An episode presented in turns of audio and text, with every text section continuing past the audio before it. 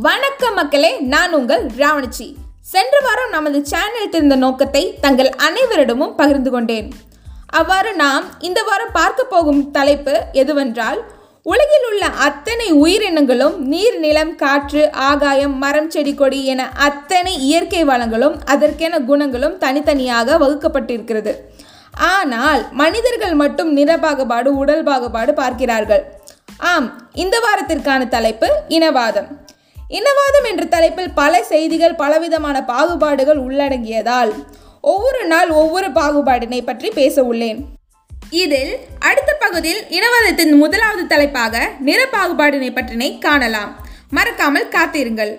அதுவரை உங்களிடமிருந்து விடைபெறுவது உங்களில் ஒருவர் ராவணச்சி. இது ராவணிச்சியின் கருத்தொழி. மறக்காம சப்ஸ்கிரைப் பண்ணுங்க. நன்றி வணக்கம்.